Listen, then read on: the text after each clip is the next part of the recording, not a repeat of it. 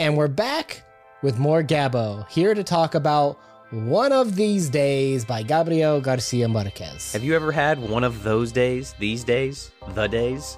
I haven't had these types of days where the mayor knocks on my door demanding services and I have to pull out a revolver. No, that's not a normal day for me. Nothing ever happens good at the dentist, though. We can agree on that. Uh, well, considering my wife works for one, mm, I'm gonna have to plead oh. the fifth on that one. Oops. so what do we have with this setup? Um gabo right? Uh, the name's synonymous with with uh magical realism but with this story i don't think we really get that right? We we, we get straight southern latin lifestyle. Tell me about how you read this opening situation. It's definitely grounded in reality. It's rooted in realism, and that was at first uh, a surprise, you know, because of you know having so much you know magicalism before. But I definitely felt that small town country vibe. Everybody knows everybody. Nobody locks their doors.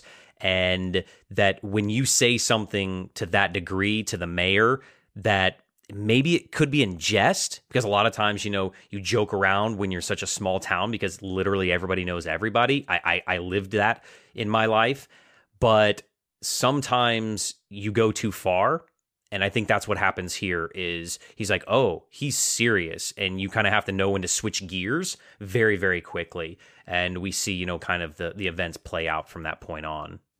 Do you think this is how the mayor rolls? Like do you think this is unique for the mayor to go to the dentist office and to expect to be turned down and not only that then to rebuttal with violence right threatening with the gun do, do you think that this is unique for the town or do you think this is every day I think it's the same damn thing. it's just one of these days, uh, to, right? to, well, to quote the story, that's what the mayor says. Um, I, I think that this has become his norm, perhaps.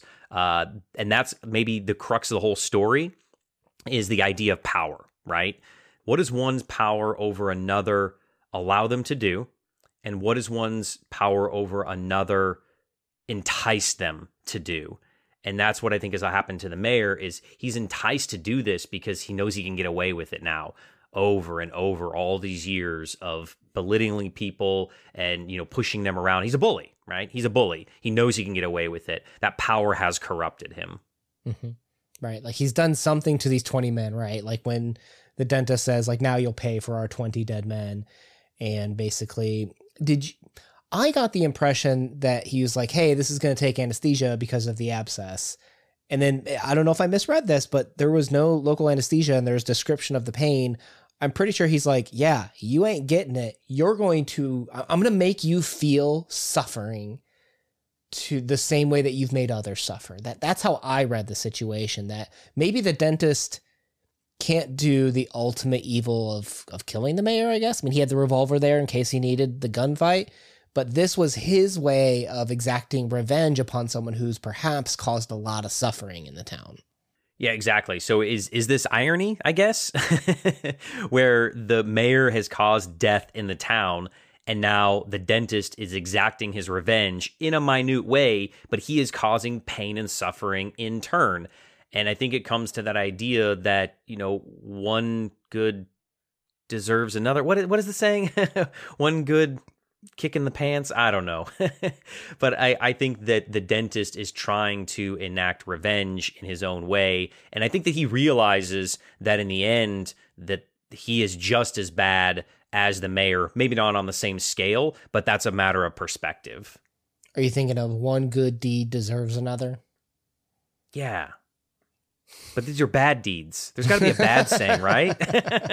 these aren't good deeds. Do you? Uh, one thing that I thought was really interesting was the facade the characters put on when the mayor walks in. The, the, the dentist isn't totally at ease, right? He's got. He's got his hand on the edge of the desk, to quote the narration, because that's where his revolver is, right? And the mayor walks in, half swollen in the face, and he's exchanging pleasantries. Good morning, you know, morning, right?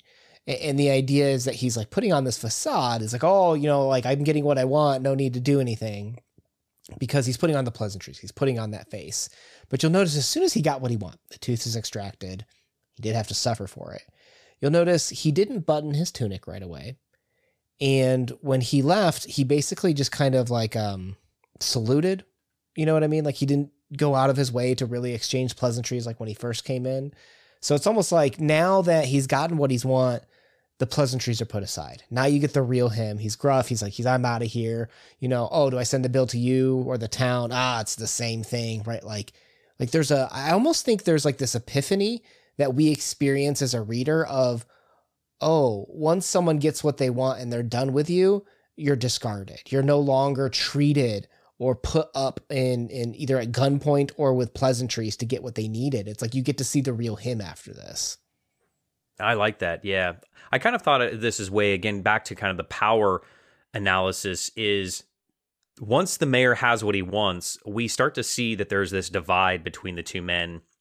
And I'm not sure if we think of the mayor saluting, he is the political military power, and the mayor is against the dentist's social um, power, per se and I mean they, they call out many times of like the cobwebs and the dustiness and you know the how cheap the office seems to be. So there is definitely this maybe political economic divide between the two men as well. And this scenario has equalized them a little bit. Not exactly equal but it is that again that power shift here that power struggle almost. And then as he leaves and now he's got what he's want he's back in charge again. He's you know like Huh. mm. Okay, so that's kind of interesting because if his, so I think we agree the mayor's power is violence and corruption, lording intimidation yes. over others, right? And the the dentist's power is actually that of, you know, he's not like an all good guy per se, right? Because he's got the revolver. He seemed rather unaffected by the violence and corruption he's unlicensed in some regard, which I don't want to necessarily hold against him, but like, you know, he's it's clearly he's not like a guy that follows the rules to a T, is one way to put it, right? What's his power? Is it is it like you said, is it that social currency?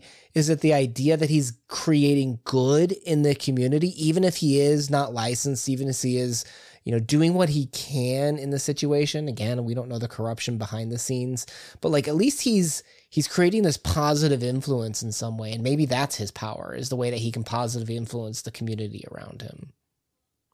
Yeah he alleviates pain. When most people go to the dentist regularly cleanings of course but in this situation which a lot of us have experienced you have a toothache or there's something wrong it's agonizing. I mean there's almost no pain like tooth pain and you're going to the dentist and he is alleviating that he he's a healer and that's got to be some type of power over these people. People come to him for help. And, you know, maybe he gets a high on that. But now he gets to use his healing in a convoluted, uh, warped way. It, it's corrupted because of this corrupt man. And I think that's what it shows that that power in one person can corrupt them, but then the mayor can also corrupt others because of his power. So it's something we have to be cognizant of. Yeah, it's it's we've had that talk before about if you have a bad barrel of vinegar, can you have a good cucumber come out? Or or does it all come out as pickles, right? And the way that we can influence and perhaps corrupt each other's, I mean that that can be a hard thing to escape, right? Yeah, and I do not really like pickles. I don't like going to the dentist either, but but I do like reading Gabo's story. So we're gonna leave a playlist to other Gabriel Garcia Marquez playlists down below for other talks that we've had of him. That is, uh, what do you think of this story? What what did you think of the power of the mayor? Did anyone change in this story, or is this one of those days and this is the day in day out? Let us know in the comments down below. My name has been Una. Thank you for spending some time with us. Peace.